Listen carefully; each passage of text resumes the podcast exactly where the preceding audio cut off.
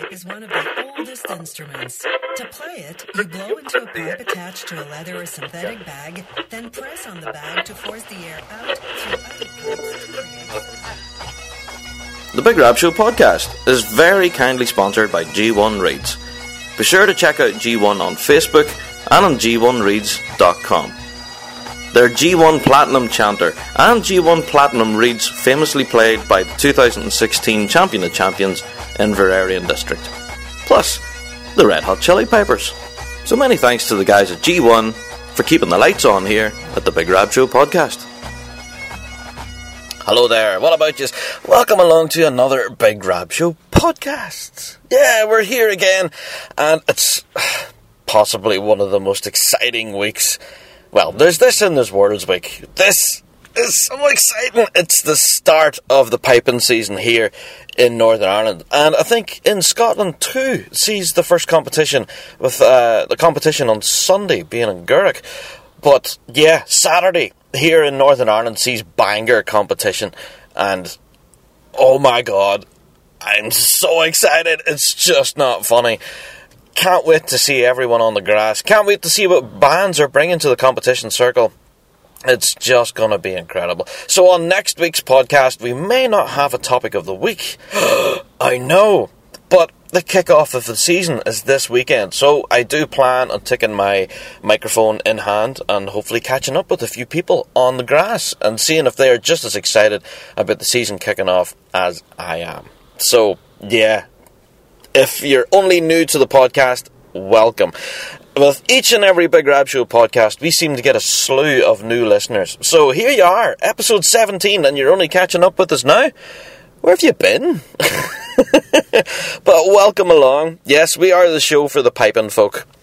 So if it's got bagpipes in it, around it or near it, we are the show for you. So, yeah. Covering everything in the bagpiping world, especially the competitive world, as the competitive season's just about to start here in Northern Ireland. So for ourselves here in the U K, things are about to get exciting. Oh my word, I cannot wait. Now, we're going to chat about that later in the piping news, so let's get to it. Sometimes I ramble too much. Right, let's get on to listener mail. Now, we have an email from Rob. He says, "Hi, Rob. Only discovered the podcast a week ago and thought I would give it a try. See, what's going on? People are only just catching up now." And, well, he's glad he did. I managed to listen to all of the podcasts right up to episode sixteen. So there you go. Thanks, Rob. I thought that the discussion about players with disabilities, kicked off by Noel's question, is great. I'm also from Australia, and I thought I'd add a couple of his own thoughts. Now I'm going to read these because these are actually really, really interesting, and will probably form a good part of the disabilities show. And we are going to dedicate an entire podcast to this, so don't worry. The wheels are still in motion. I am still putting research into answering the question properly. Um, so yeah, that is to come. Don't worry. So Rob goes on to say, "Whilst piping has been around me for the majority of his life, it wasn't until eighteen months ago that he started to learn to play pipes, in his mid-thirties. So that's interesting in itself. One piece of advice that he received from a number of places was, all that counts is that you know your music and you play with the best of your ability, or variations on that theme." Now that's possibly very great advice, to be honest. So, while there may be some barriers to those with a disability in some respects, that is how to set up a drum harness on a wheelchair, or their own capacity to do a street march, but then again, some of us players without a disability struggle too, I have to agree with that. But surely, the only thing that should matter is the quality of the music. If a person is good enough to play at a certain grade, let them play. The adjustments made for competitions should be made to allow for this wherever possible.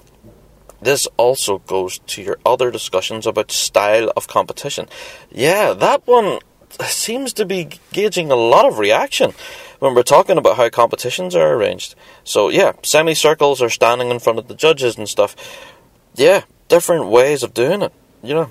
So he would much prefer to hear a couple of people standing in a circle playing whilst the rest march with all playing at a high standard, than hearing someone like me, ah, oh, Rob, who, well, is still at the cat strangling stage. Ah, Rob, you're selling yourself short there, man.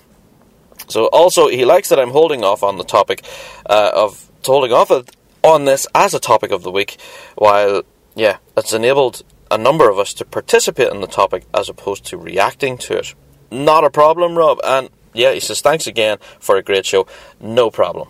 Thanks again, Rob. I really loved the email and some interesting thoughts there. Yes, I am going to ap- approach this topic about disability and pipe bands. Don't worry.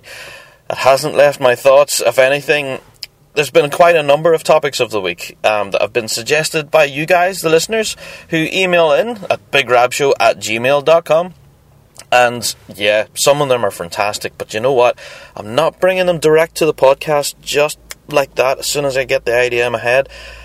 I like to do a bit of groundwork. I like to do a bit of, yeah, a bit of research. So I am coming from kind of a background of knowledge on the topic. I don't want to be kind of seen as a, an idiot talking about something I don't know about. So yeah, I do like to do my homework. And this topic of players with disabilities seems to be a massive, massive topic area with so many different tendrils of ways you can go down. It's it's big. So, yeah, I am putting the work in. Don't worry. And, yes, you guys have been asking for it now for a few weeks. It will come soon. Okay, that'll be the topic of the week soon. Now, one such listener has sent in a voicemail. Now, I have to stress, this is my preferred method of contact.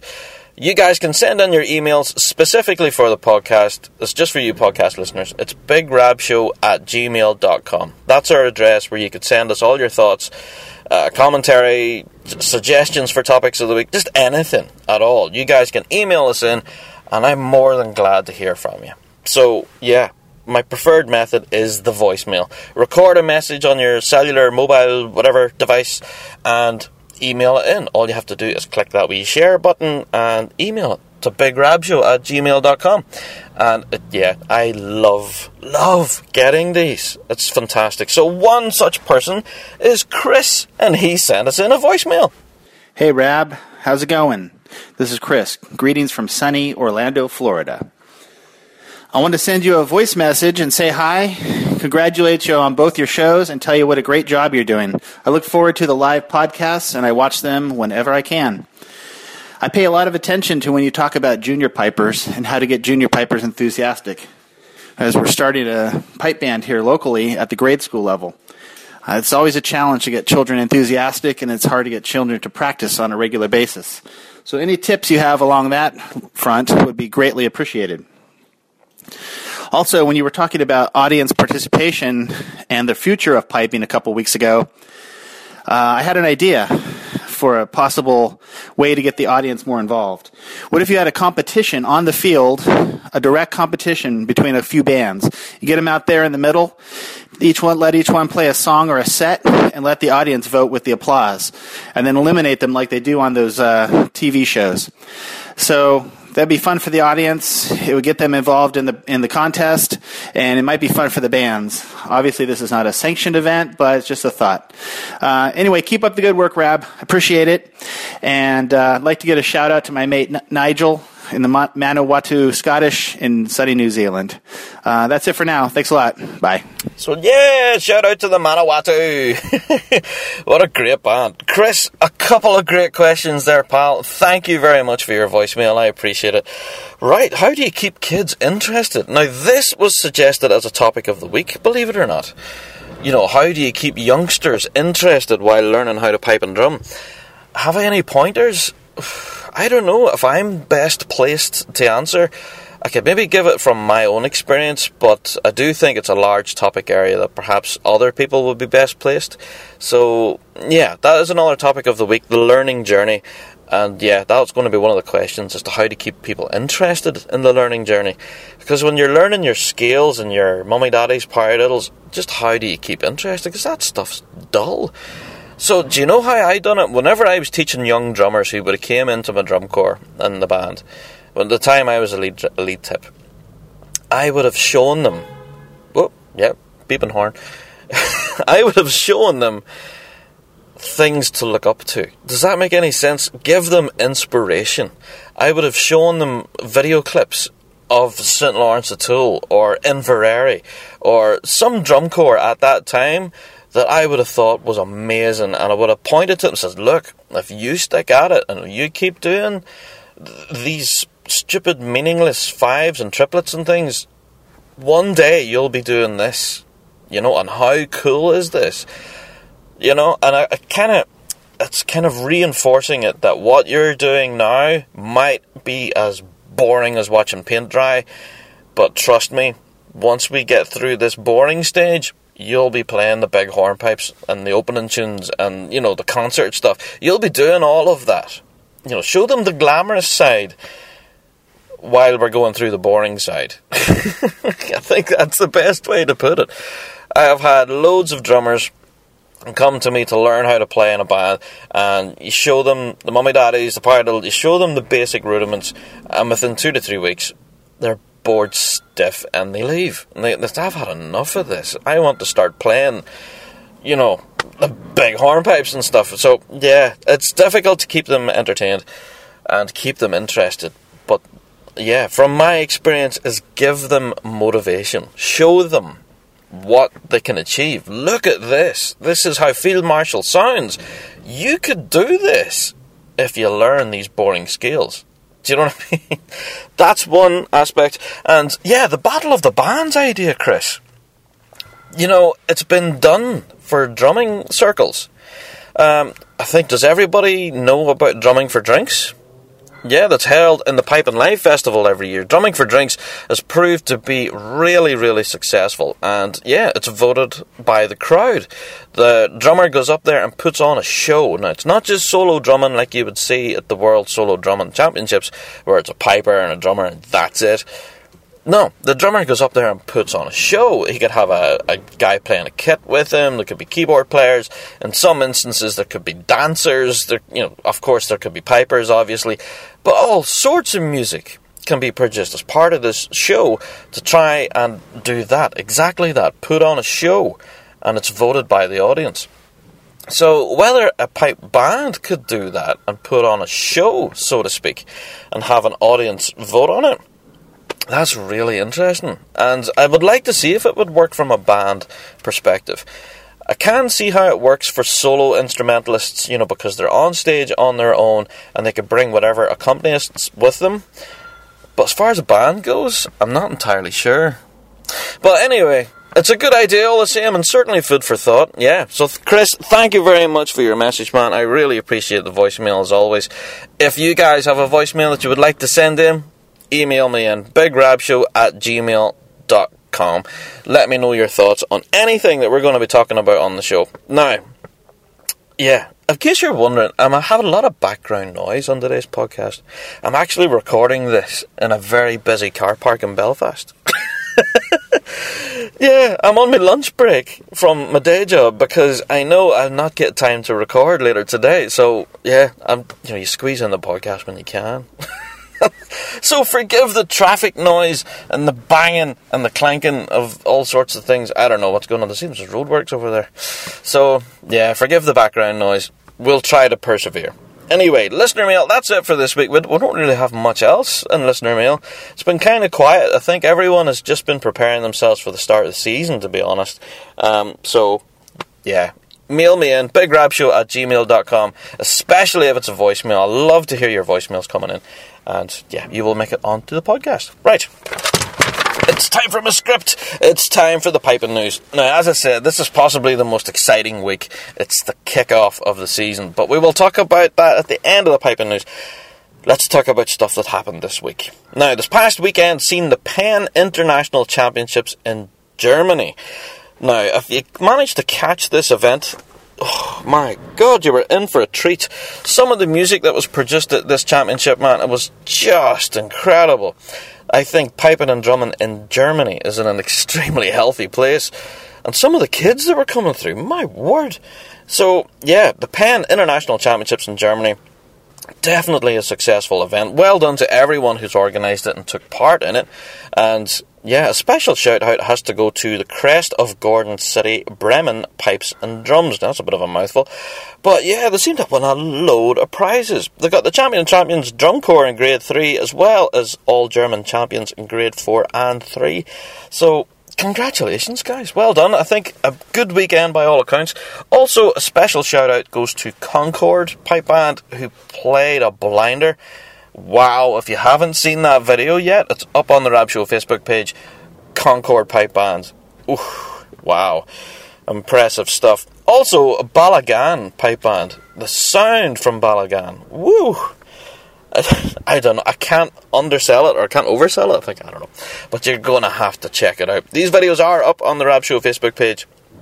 I've done a lot of trawling of the internet to try and find material from the championships in Germany. And, yeah, you're going to want to catch this. It, some of the music that was produced was awesome. So congratulations to everyone there at the Pan International Championships in Germany. It's one I'm actually going to be interested in going to, because I've only recent in recent years, this last two or three years, I've found that there is a big piping scene in Germany. So, I'm going to have to check this out. It's really interesting. Now, when this was happening this past weekend, bands all across the U K were holding Saturday practices. They were taking advantage of the good weather. It's actually dry and sunny here, can you believe it? So, yeah, bands up and down the country have been having band practices. And yeah, loads of photographs and videos are all available from all these different pipe bands. Shout out goes to Rafo Pipe Band and, of course, the mighty Vale of Atholl Pipe Band, um, who uploaded a load of stuff from their weekend practice. So, yeah, well done, guys. Putting in the last of the prep work ahead of the competition season starting this weekend. Oh, so excited. Right, the Argyll and Sutherland Highlanders are releasing a pipe tune collection. Now, if you haven't caught sight of this yet, yeah, where have you been? This has been a labour of love by the guys who are putting this all together for almost over a year, like I would nearly say a year and a half. This has been in the works. So the Argyll and Sutherland Highlanders pipe tune collection has finally announced its release date. Now, you're going to want to get your mitts on this. Trust me. It's going to be an incredible collection of tunes. So if you're a pipe major looking for some new material, or even if you're just a tutor and you're looking for something to show your students, this is something that you're going to want to get your hands on. It's being pegged now for release August the tenth. This course is going to be launched at the Piping Live Festival this year. So, yeah, the launch event itself, there's been no details about what's going to be happening at the event, but I'm sure it's just not uh, a table with a bunch of books and you want your book? There you go. You want your book? There you go. You want your book? There you go. Although I'm sure that'll be there, but you never know. You know, there could be a who's who of the piping world. There could be people giving talks, possibly performances. I don't know. There could be balloons and fireworks. Who knows? But the launch event itself, August the tenth, get that in your diary. If you're going to the Piping Live Festival, you're going to want to have a copy of this book in your collection. What is that banging? There's something keeps banging. Do you hear that? Where is it? It's gone quiet now. You can hear people talking. Anyway, something keeps banging. It's really annoying me. Anyway, there it is. uh, well, we'll just have to make do. Professional podcast as always. Right, Loud Pipes Visual Media. Now, for those of you who know these guys on Facebook, well, they ran an advert on our podcast last week. I think we'll have an advert for them on this week's podcast too. Um, yeah, these guys are going to be responsible for covering a lot of the piping season here in the U K. So they're going to be taking loads of photographs and video footage of a lot of the competition here in the U K. So if you aren't following them on Facebook or that at the minute, get onto them on Facebook. I can't stress that enough. These guys are going to cover everything. Now, us on the Big Rab Show, we're going to be doing our very best to cover what we can, but these guys on Loud Pipes Visual Media, they kind of are really professional at what they do, so you're going to want to catch them. Now, recently they captured a lot of footage that happened at the Tullylagan Pipe Band guest tea. Now, we spoke about this on last week's podcast, where it was kind of like a bit of a showcase for young talent, for kids. Um, so yeah, it included such acts as the Ulster Scots Juvenile Band, as well as youngsters from Tullylagan Pipe Band themselves. And if you've seen any of the footage on Loud Pipes Visual Media, you would have been very pleasantly surprised. A lot of the kids on there were amazing. So well done to everyone there at Tullylagan Pipe Band, and what an amazing event. And yeah, go and check it out. Loud Pipes Visual Media had covered the entire event, and there's video clips of everything that went on, so go and check that out. Now, if you're going to the Balmoral Show here in Northern Ireland, now this is kind of a local story, but yes, there's a big agricultural show here in Northern Ireland called the Balmoral Show. Well, the Belfast Tattoo are having a stand at the Belfast Tattoo, or at the Balmoral Show, what am I talking about? So yeah, if you go to this agricultural show, you could be in with a chance of winning two free tickets to the Belfast Tattoo. Now that's not too shabby, because this event, I have to be honest, I've been to it a few times now, is epic. You're going to want to get your hands on these tickets. So August thirty-first and the first and second of September, the Belfast Tattoo. Yeah, so it'd be in with a chance to get yourself a couple of free tickets just by going to an agricultural show. So there you go. Check that out. Clogher Pipe Band recently made an announcement. Now, this was some good news for a change. Whenever I hear that pipe bands are making announcements, I always think, ugh, God, what now? But no, this is some positive news. Clogher and District Pipe Band recently made the announcement that they will be returning to the competition field. Yes! So this is under their new pipe major, Kyle Duddy, and lead drummer, Richard McGonigal. So well done, guys. So happy to see you back on the grass again. So be sure to catch Clogher and District Pipe Band as they hit the field under their new leadership. Best of luck, guys. Can't wait to catch up with you on the grass. Now, we've been talking about the Field Marshal Montgomery's new album released there for a while, Impact. Now, if you haven't caught sight of this, get yourselves along to the Field Marshal Montgomery on Facebook. They're currently running a competition where they're giving away a free t-shirt, as well as a free copy of the album itself. So if you haven't got yourself a copy of this album yet, get along on to Facebook, because yeah, they're giving away a copy for free, plus a t-shirt. Now, who doesn't love free stuff, you know? So yeah, and I've already told you, you're going to need this album in your life, so get along to the Field Marshal on Facebook and have a chance to win some free stuff. So, one last little bit of piping news before we get on to talking about the incoming competitions is the Australian Pipe Band Championships twenty eighteen. Yeah, there was an announcement made there not too long ago um, about a change of location as well as a change of date. So yeah, the seventh of April now, which is a Saturday, of course, in two thousand eighteen. Now, I don't know if that's been brought forward or if it's been put off, but it's certainly a change in the date. So, seventh of April is the Australian Pipe Band Championships. Now, it's also changed location to the Brisbane Boys College now. I'm probably going to pronounce this wrong, so you guys can all laugh at me now. The Toowong, it's in Toowong in Brisbane. So, I can hear people laughing from here. Stop it. Yeah, so that's the Australian Pipe Band Championships. Now, they put this down to a number of different factors, including the difficulty in securing a suitable venue uh, on the Gold Coast, because they wanted to have it on the Gold Coast, clearly, but yeah, they needed a proper venue for it. So, availability, uh, all that sort of stuff, all resulted in the change of date as well as location. So, here you go. And you know, it is what it is. If you're going to run a national championship, you're going to want to put it in the right place. You don't want to have it in a really tiny venue. Yeah, there's so many different factors involved whenever organising a competition. So I'm glad that they've took this step and, yeah, have mentally made the decision. mentally made the decision. Rob, would you stop drinking? That's that banging again. They've made the decision to change the date and the location. So there you go. Get it in your diary. Hopefully, with a bit of luck, there'll be some live streaming involved as well. Yeah. For us overseas people, yeah, because I think there was live streaming of the last one, and it was incredible. So yeah, I'm hopefully going to keep watching this one online. Yeah, with a bit of luck. Right. Okay, let's talk about it. It's the start of the piping season. Oh my God, it's been a long winter. For all of you guys in the piping world that have been preparing for this season, the wait is over. Now it's time to, yeah, start making your mistakes on the grass as well as in the hole. So, yeah, months and months and weeks and days and hours of endless practice, endless learning. Now it's finally time. You get to stand in front of the judges and see what you're made of. How exciting is it? I just, oh, so many bands that I'm going to want to catch, including bands that have been off the competing field for a while. They're making a comeback. Uh, one that comes to mind would be the Quinn Memorial. my old band, of course, the guys I was in charge of, yeah, for a while. So the Quinn are back. They're back in competitive ways, and man, am I excited to see them. But great to catch up with the guys at the Quinn, just to say hi, if anything else, because they're a good bunch of mates of mine. And, yeah, to see what they're doing musically. I can't wait.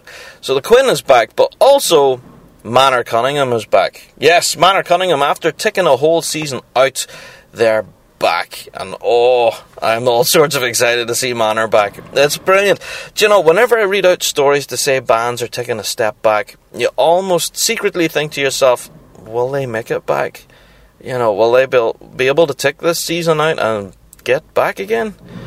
You know, I was I was reading a story there, it was last week, about Ottawa Police and different things. You know, you do have that thought in the back of your head, you know, will they manage to get back? Um, so here we are. Manor Cunningham are back. Man, I'm excited. It's going to be so good to see them, and yeah, it's definitely going to be worth watching. Now, let's look at Bangor. Bangor is the Ards and North Antrim, is it? Something like that. It, anyway, it's a domestic competition here in Northern Ireland. It's the start of our domestic calendar here.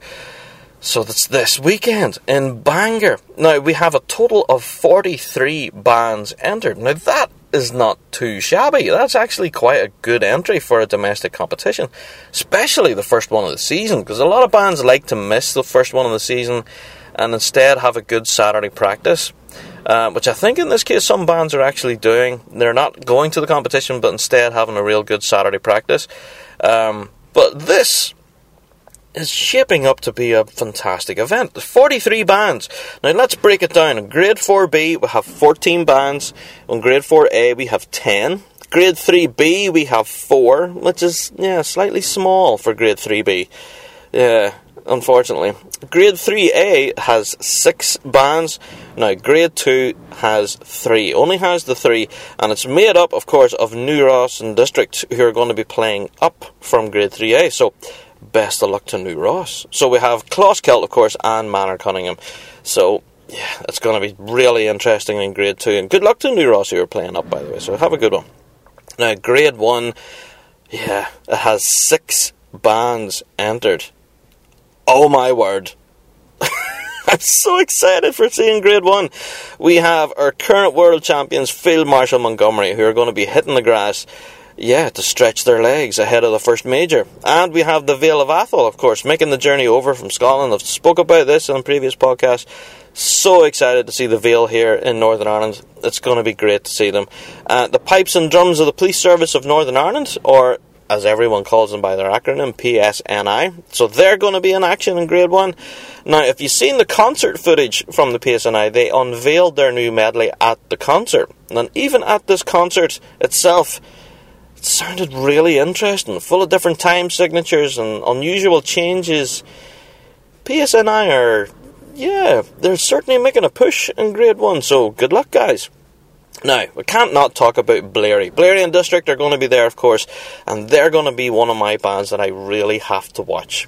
Yeah, at this opening competition, of course, they have the legend himself, Mister Eric Ward, in charge of the drum corps at the back. Now, these guys, if you've listened to our podcasts all the way through, I attended a band practice at Bleary and District, and I got speaking to Eric and some of the guys down there at Bleary, and yeah, it's you can just tell how hard these guys have been working through the winter. Now, I've heard them in the band hall, heard them in the practice room, and it doesn't really do them justice. I don't think until a band actually hits the grass with a judge behind them, that's when you hear them. You know what I mean? Because whenever you're in a practice room and stuff, you're all cramped, you're squished in together, and for another, you're indoors. You know, the conditions aren't the same. So whenever you throw yourself out in a big, wide-open field and the sound can just go where it wants, and yeah, I cannot wait to hear Bleary in action.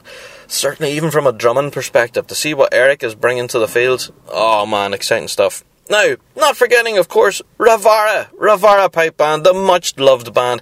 Ravara are back in fighting ways. Now, these guys have been working crazy hard over the winter. In fact, not indulging in social media much at all, if, if anything. I don't think there's been even the odd little photograph put up. But these guys have kind of went to ground and they've been slogging their guts out. Of course, Jeff, who listens to each and every Big Rab Show, has been keeping us updated, saying how hard they're working. Um, but, yeah, I can't wait to see Ravara back on the field again. It's going to be great. You know, whenever you look back at Ravara's competition season, especially last year, they only attended a few events last year due to numbers. Um, but the events that they attended, they certainly didn't let themselves down by any means. You know, definitely put on a very strong showing each time that they appeared. So here they are in Bangor. So I'm looking forward to hearing Ravara again and seeing what they're going to bring this season. It's all so exciting stuff. Now, the sixth band, I'm sure you guys are keeping count there. We have Field Marshal, Vale, P S N I, Bleary, Ravara. That's five. So who's our sixth? Klaus Kelt. Klaus Kelt are going to be playing up from grade two into grade one, having a stab at the big guns. So all the best with Klaus Kelt. If anything, Klaus Kelt are threatening big things this year. Definitely going to be a band to watch in grade two, I think.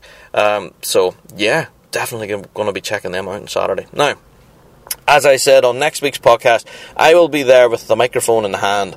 And, yeah, I'll hope to catch up with quite a few people on the grass. So if you're going to Bangor, don't be a stranger. Say hi. And who knows, you can maybe even make the podcast. Grand. So, and for you guys, international listeners, I'll be bringing you from the ground report on next week's podcast. I'll be letting you know how everything went down in Bangor and the very first competition here in Northern Ireland. It'll be good. Can't wait. Now, that's not to say it's only happening here in Northern Ireland. No, it's also happening in Gurrick in Scotland. Yes, first competition of the Scottish season, as far as I understand. I could be completely wrong. But yeah, they have a competition on Sunday in Gurrick where they have six grade one bands entered as well. So yeah, I've been getting good luck messages in from all around saying good luck to Shotts, good luck to Inveraray, good luck to... I've been reading out names all day. But yeah, it's an exciting time. The start of the domestic season is this week. And then next week we have the British Championships in Paisley.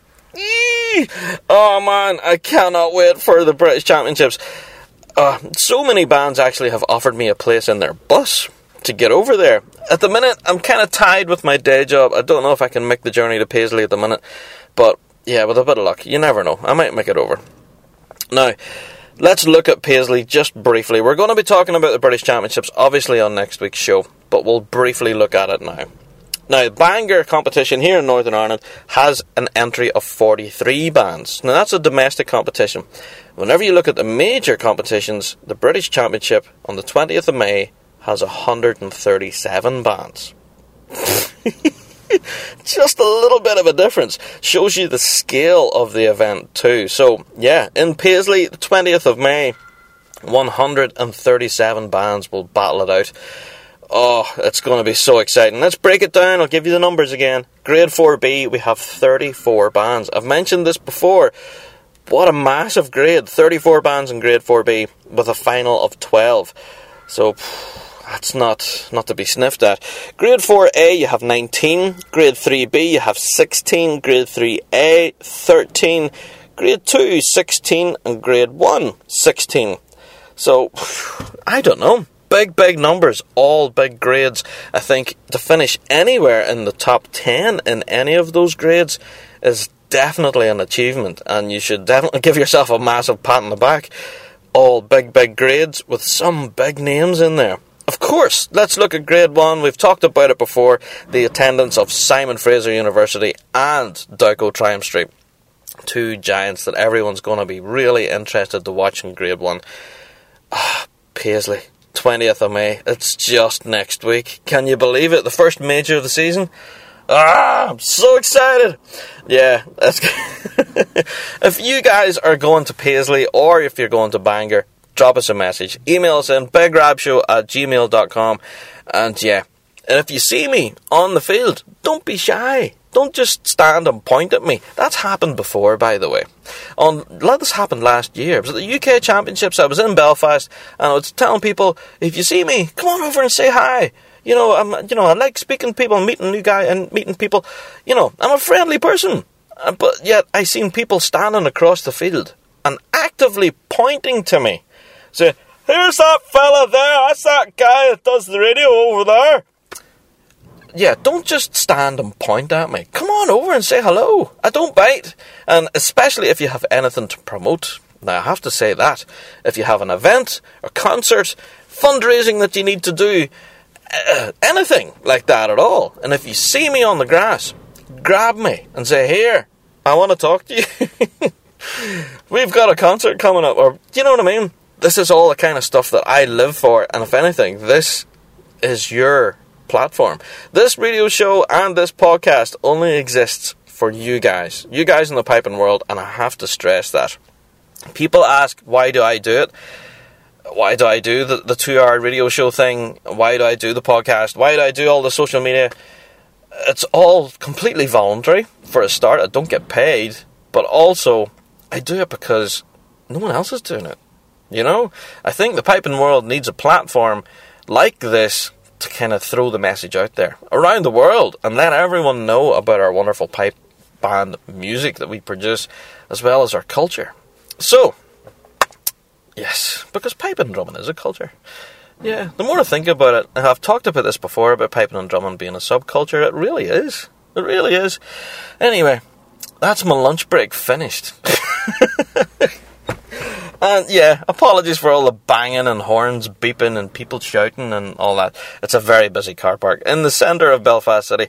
Yeah, and you know what? I'm going to go actually grab myself a cup of tea and uh, yeah, I'm going to do a topic of the week. I'm going to take a long lunch break. Why not? Why not? It's my lunch break. I can do what I want. Grand. So, yeah, if you're going to Bangor, if you're going to Paisley, or any competitions throughout the season, if you do see me at any of the competitions, don't be shy. Come on over and say hello.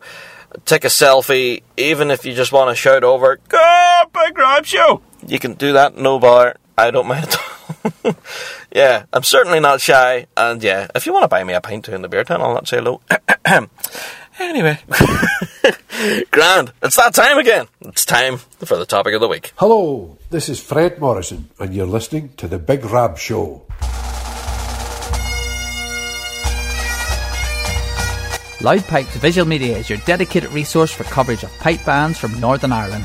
Loud Pipes Visual Media specialises in both photography and videography, so you don't only get to see the fantastic spectacle of piping and drumming, but you also get to hear it too. Loud Pipes Visual Media is always very keen to promote bands from Northern Ireland, so if you or your band has an event or you would like a specific photograph or video taken, please get in touch with Loud Pipes Visual Media on their Facebook page or contact Barbara on oh seven seven one nine two three one four oh two.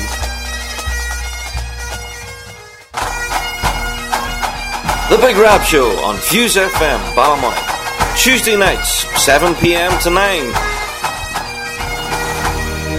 They are the show for the piping folk, reflecting everything from the bagpiping world. Celtic music, folk music, solo piping, and of course, pipe bands. Bagpipes are your thing? Tune in to The Big Rab Show. The Big Rab Show, Tuesday nights, seven till nine on Fuse F M, Ballymoney. Welcome to The Big Rab Show podcast, very kindly sponsored by G one Chanters and Reeds. Cheers, guys. It's not every week you get a well-informed piping podcast from Big Rab. Oh, wait a minute. It is every week. Nice. Okay, guys. Brace yourselves. Yes, I'm finally going to talk about it, although this is one that a lot of people had suggested before as the topic of the week.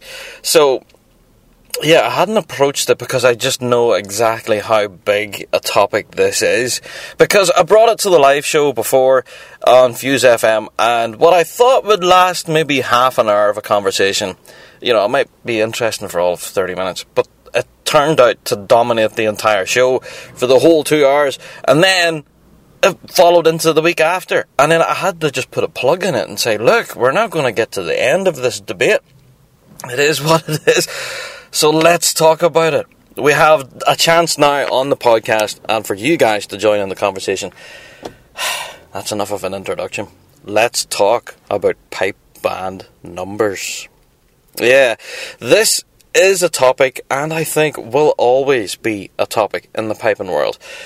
For those bands who have the luxury to have large, large numbers, there is a topic of conversation to be had around a possible cap. Now, this has been suggested by a good number of people, for as long as I can remember, in the piping world, there's been a talk about the cap on pipe band numbers.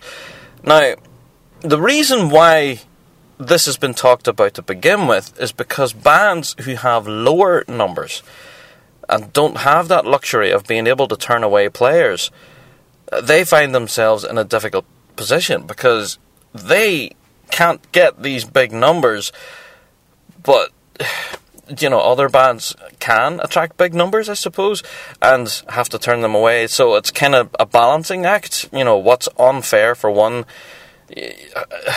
I don't know. This is a massive topic area. Let's start at the beginning. Let's look at the big guns. Of course, I'm looking at Grade one. We're looking at our Inveraries, our Field Marshals, our Shotts and Dykehead.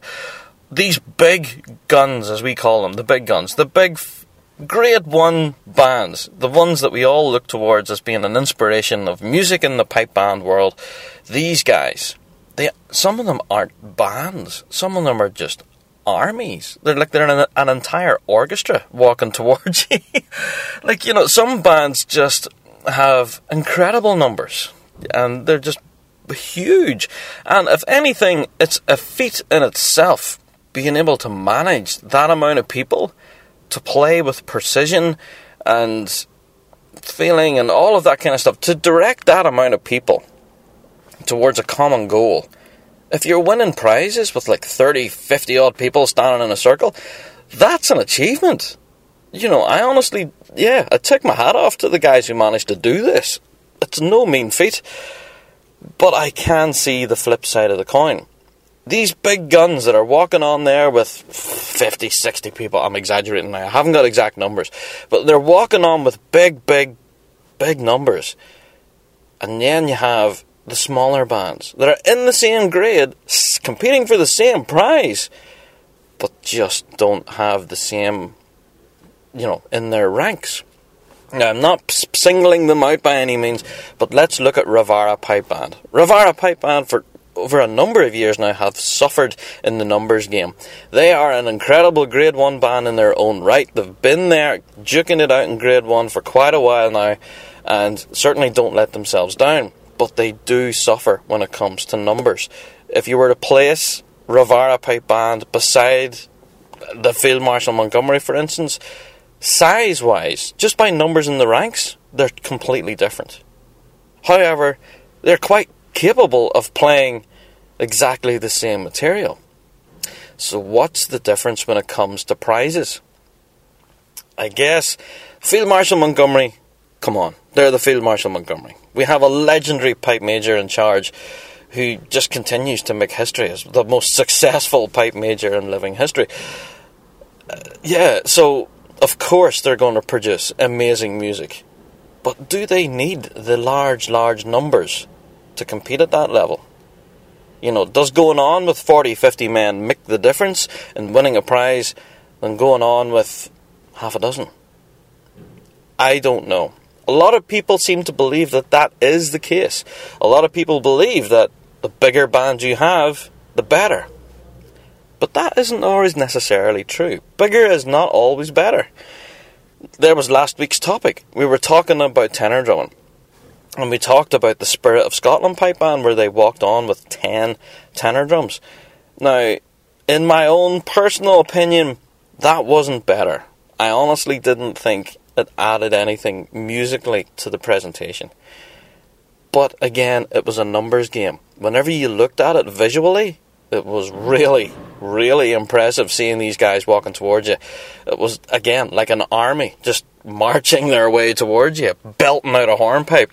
And you were like, wow, that's impressive. So is that what it is? You know, do you need these huge numbers in a band to kind of give that wow factor? I don't know. It does raise a question of whether the number should be capped. People have been talking about this cap for years, whether it should happen, whether it should even be brought up in a discussion. And if a cap was to be talked about, what sort of level are we talking about? Are we going to set a maximum for pipers? Are we going to set a maximum for drummers? Are we just going to set a maximum for membership as a whole? It's a very interesting question. Because when you look at these Grade one bands, a lot of them have registered players that don't even make the competitive field. So do they get counted in as well? Do you know what I mean? They're registered with the band, but they just don't pull on a kilt that Saturday. Do they get counted? It's an interesting thing. But you know what? Throughout the argument that we had on the two radio shows that I dedicated to this, I got a lot of feedback from the listeners at the time when we were going live. And if anything, the Grace Note Vortex guys, they brought it to their podcast and they debated the topic as well. So if you're interested in going to hear that, go actually go and check out the Grace Note Vortex. They talk about this topic in, in great detail. Um, so, yeah, I think the overwhelming feeling I get from this is that there are very, very deep-seated feelings held on both sides of the camp. The ones who believe that there should be a cap on numbers, wow, they have a pretty reasoned argument on why there should be a cap. And let's talk about the ones who want the cap first. The ones who want the cap set is to make it an even playing field. So, the likes of a band like, and I keep using them as an example, it's terrible, I know, but I'm not picking them out, I'm just saying... Ravara Pipe Band, Ravara would hit the circle at the Worlds, and they have, yeah, let's say ten men, for example, right? ten pipers, five drummers, whatever. And then, right behind them, comes Shotts and Dykehead, and they come on, and they have thirty pipers and fifteen drummers. Or, I'm exaggerating now, I haven't got exact numbers. But, you know, does the judge actually sit back and go, wow, look at this, you know, with this many people, they're able to, they're able to produce this kind of music, and then Ravara came on with this amount of people, and were able to produce this amount of music. Does numbers come into the factoring whenever judges look at a performance? Being honest, I think it has to. It has to. A judge would have to look at a band, and it's definitely more difficult to judge a band that has, say, fifteen drummers than a band that has five, because those five drummers, they have to be crystal clear. There's no hiding in the ranks. You make a slip, we're going to see it. Um, but yet, if you have a drum corps of fifteen men, there's that little chance that you forget a part or something, you keep the hands moving, you can kind of bluff it in there and come back in. Do you know what I mean? There is that element that you can hide in the crowd. So... I don't know. I guess what I'm trying to say is that the people who believe there should be a cap on numbers, my the feedback that I've got from them, from yeah, from talking about this on the show, is that they believe the cap should be put in place not to penalise these big bands, not by any means. They're not wanting to say to their your field marshals, your your bog holders, whatever, these big bands, they're not wanting to say to them, you should be turning players away at the door. You should be dropping them on the line. What they're saying is, is perhaps it should be a more even playing field. Walking on to the circle with fifty pipers is not the same as walking on the field with six. And it's very true. So I can understand the reason these guys are now saying, cap the numbers, make it an even playing field. Don't let these bands get ridiculously huge, because some of them are getting really big, I'm not going to lie. Some of them are pretty big, and yeah. Do you know, here's the flip side of the coin.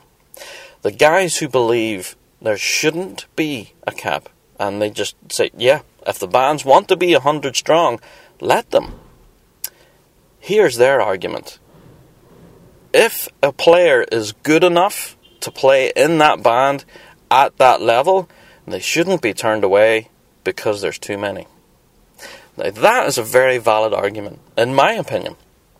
Say you were you have auditioned for a place to play in Field Marshal. You were given the nod and say, yeah, here you go, there's your folder full of music, get it learnt, practice with the band all winter or however long it takes, and you can be in the pipe corps, or you could be in the drum corps. Imagine you've put in all this work, you've you've learnt to blah, blah, blah, learnt from the bare bone basics, up to being able to play at a standard where you're standing on the field with the best pipe band in the world. I'm just using Field Marshal as an example, but there are others. Imagine being there, having put in all that work, you arrive on Saturday morning, sun shining, all your family's there to come and see you, you're wearing the uniform, you're feeling as proud as punch, and you're thinking to yourself, wow, I've made it, I'm going to go on the field and play with these guys. Only to get a tap on the shoulder from, say, an R S P B A representative to say, uh, you have too many drummers, uh, somebody needs to step aside. Now imagine that. Now the lead drummer, or pipe major in that instance, clearly will have to make a really difficult decision. Does he go with the guys who have experience and been with the band before, or does he drop the rookie? Does he drop the new guy who, yeah, is this is his first competition, first run out? Do you know what I mean? Is it fair to do that? Is it fair to put that on a pipe major and say you must drop players, you must tell people, stand aside? Regardless of how hard they've worked, regardless of how much a part of the team they are, should they be forced to go and tell them, here, we have too many numbers, sorry, you have to sit aside? Now that's not the... yeah, there's an argument here as well. For there's hundreds of Grade one bands who have dropped players over the years. We've all heard the stories. You know, guys whose reed just doesn't cut it on the day. There's drummers who've popped drum heads, you know, broke sticks. There's even guys who just can't play under sheer pressure. Nerves just get the best of them, and yeah, they get dropped. For one reason or another, players do get dropped. I'm not going to lie and say that doesn't happen, because it does.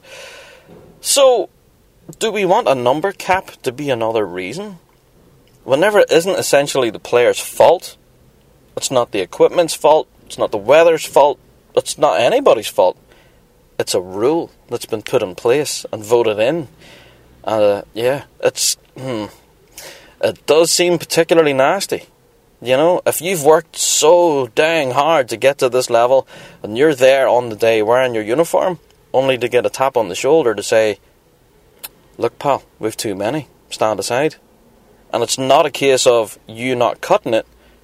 It's just a case of, yeah, a certain line on a rule book somewhere. Now, that would suck. I'm not going to lie. That would really suck.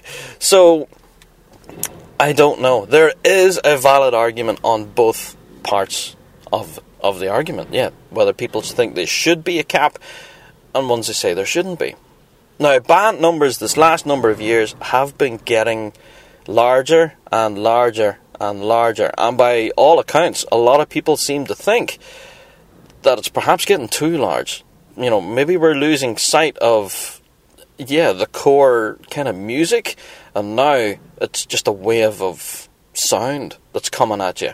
You know, some people believe that whenever you get large large numbers, you lose the intricacies and the technical kind of side of playing. So I guess that's where the difficulty level comes in.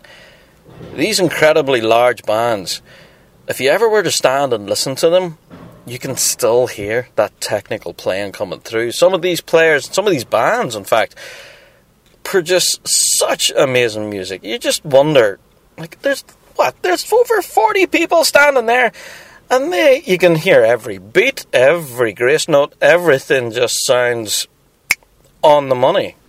And you just think to yourself, how do you do it?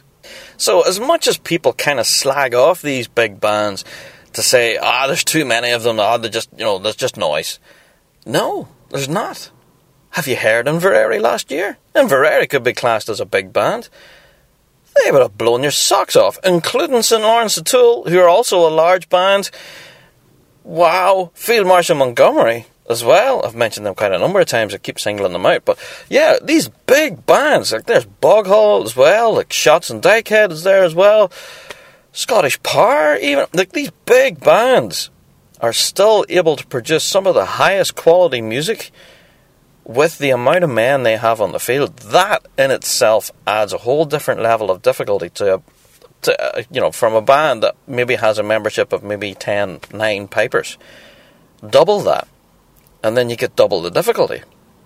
But does that mean that you necessarily should have twice the chance of winning a major because you have a larger band? Hmm.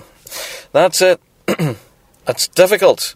And if I was to give my two cents on it, up until now I've kind of remained impartial. I've always had to kind of sit on the fence, I suppose, because I'm ruled by Ofcom whenever it comes to my show on Fuse. I can't really say that one thing is better than another. I kind of have to give the balanced approach and give the argument for both. So here on the podcast, I get to put myself out a bit. You guys can shoot me down if you want. So here goes. I'm kind of nervous now.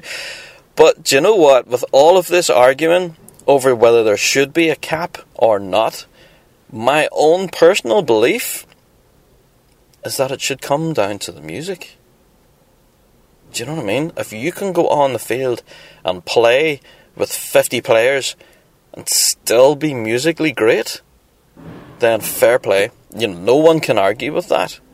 You really do have to take your cap off and say, you've give yourself a level of difficulty, but you've came out smelling the roses.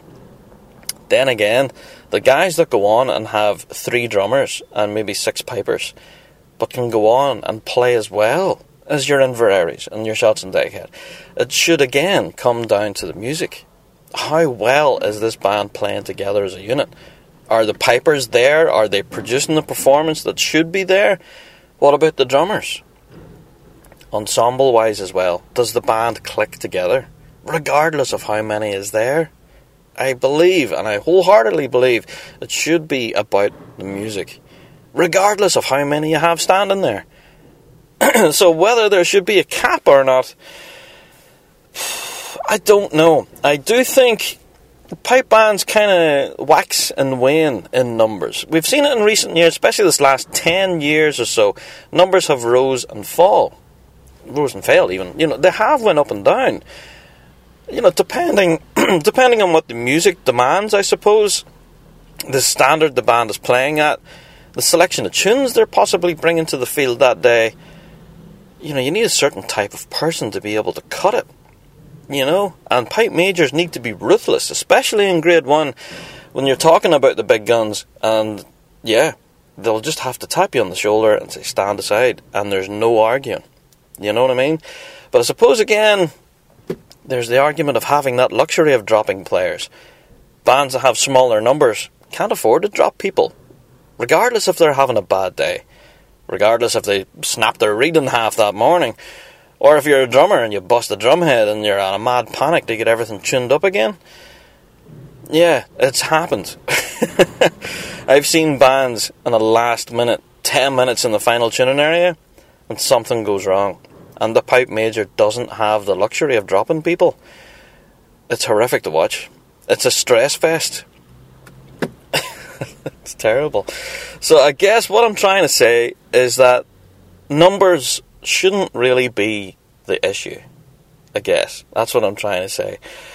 As big as these bands get, they're only making life difficult for themselves. Does that make any sense?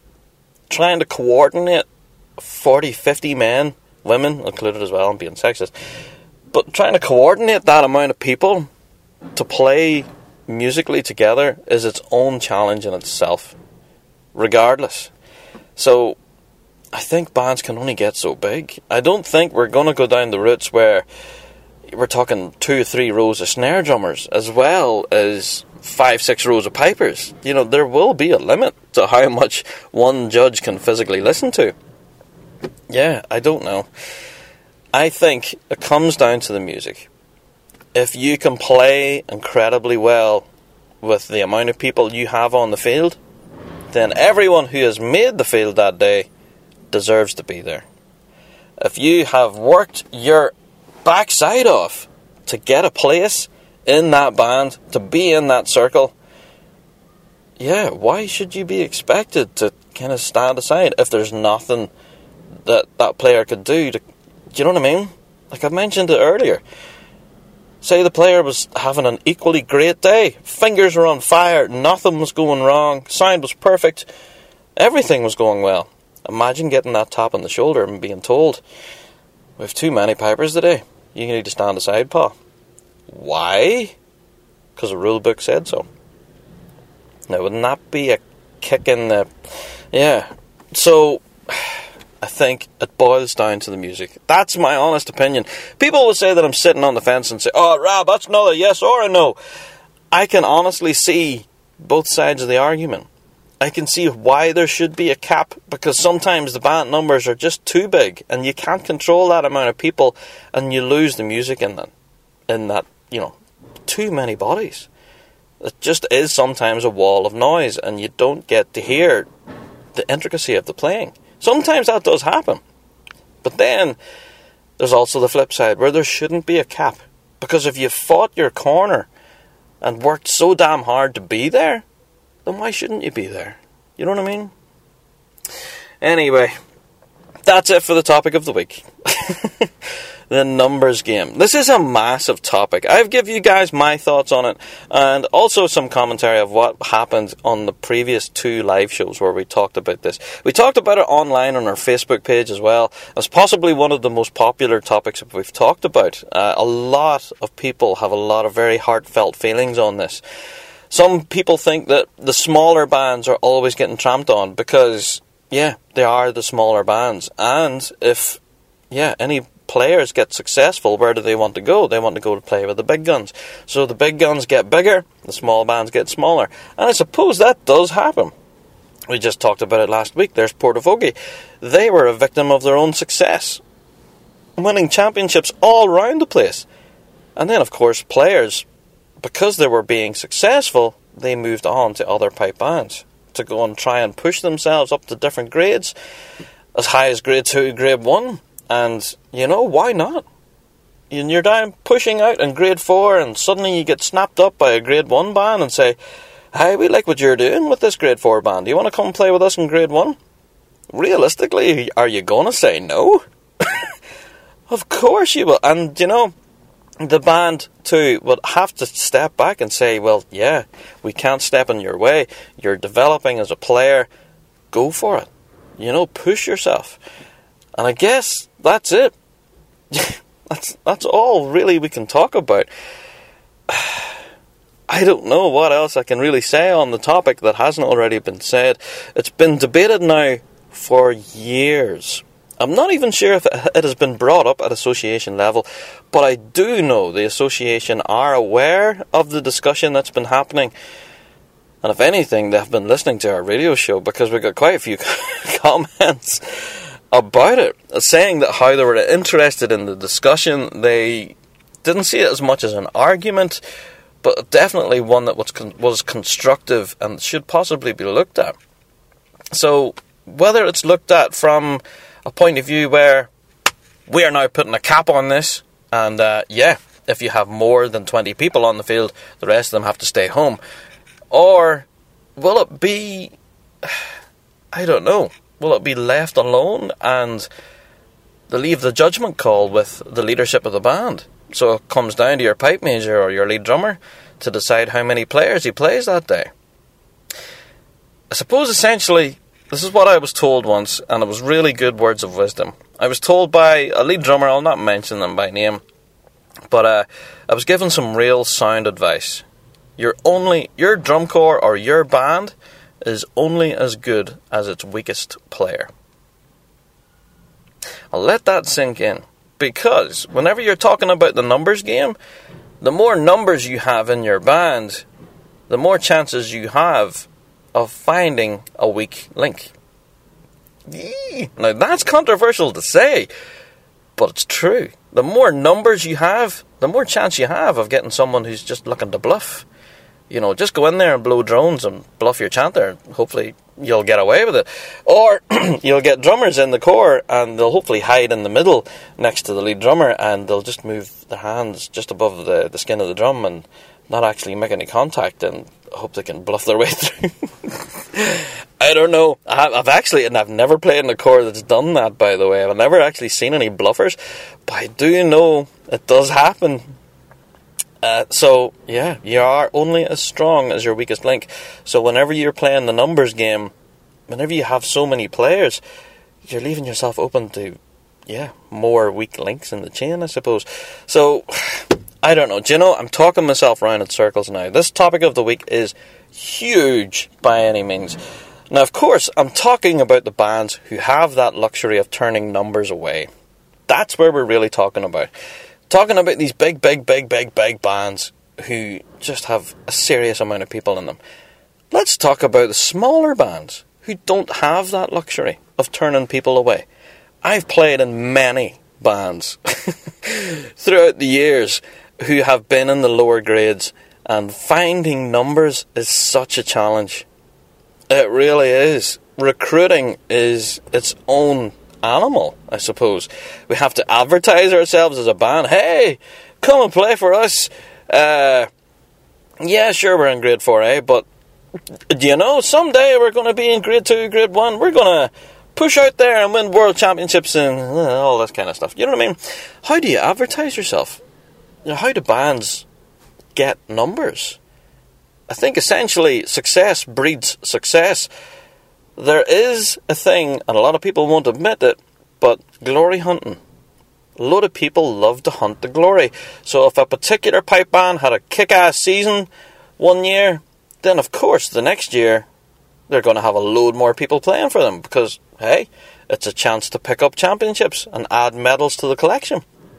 So let's say, ah, such and such pipe band and district, whatever, they won the Worlds last year. I want to play for them this year because, hey, I think they're going to do it again. Listening to them last year, they were awesome. I want to be a part of that. So, yeah, success breeds success. So what about the little guy? The guy who's only developing. The band that's only just trying to get lifted off. Yeah, how do they do it? Again, that's a topic for another day.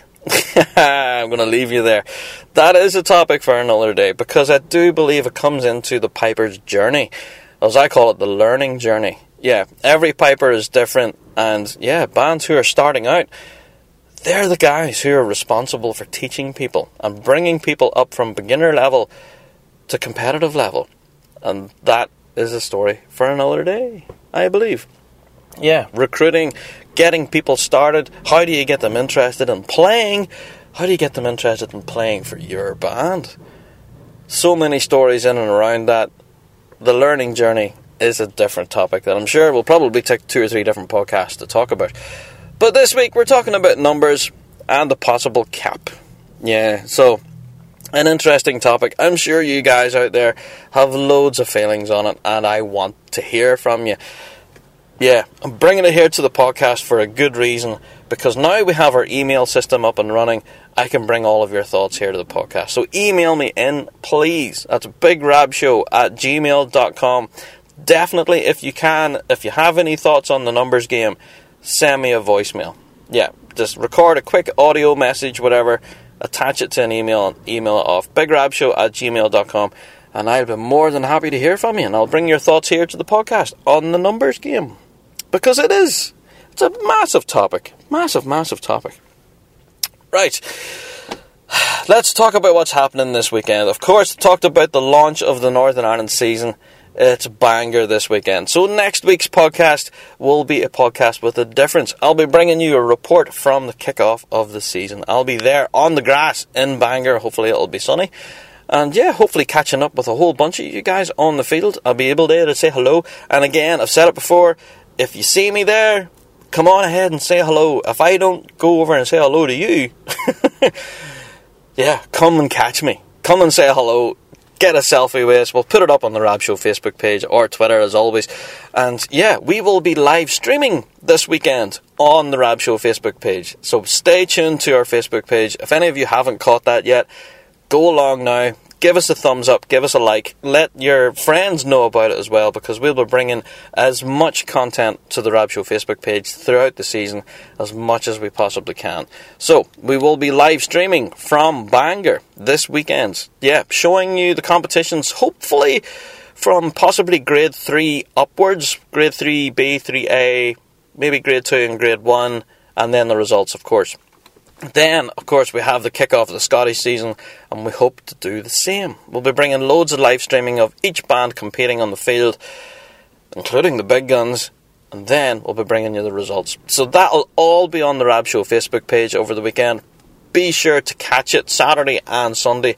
As I say, give us a like on Facebook, and don't forget to hit that follow button as well, so you'll get notifications every time that we hit the go live button, and you'll get to see the performances as they happen. and you get to see the results as they happen as well. So there you go.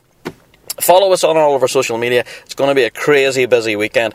And thanks a million for downloading the podcast again. I have to say this, each podcast, it surprises me. As I upload the next episode, it gives me the kind of analytics to see how the previous episode went. It's kind of a yeah backstage entry there. There you go. So, yeah, behind the scenes. As I'm uploading each episode, it tells me how the previous one done. And it's blowing me away. It really is. So thank you to each and every one of you for downloading the podcast each and every week. And for those of you who are getting caught up on the back catalogue and have only discovered us, hello. I do urge you to go back and check out our back catalogue. And, yeah, tell your mates. Tell your pals about this podcast. Yeah, where we talk about piping and drumming and all things bagpipes. Yeah, because we can. Right. Best of luck to everybody this weekend competing in the U K domestic calendar. It kicks off this weekend. I'm so excited. Best of luck to everyone in Bangor. Best of luck to everyone in Gurrick and Scotland. Let's have a kick-ass weekend. And I will see you live on Tuesday night on Fuse F M, of course. As always, no show without punch. Yeah, as we wrap up the weekend and we look forward to the British. And I'll also see you on next week's podcast, which will be a special one, an on-the-ground report. Until then, yeah, that's my lunch break well and truly over now, I think. Well, that's it for another Big Rab Show podcast.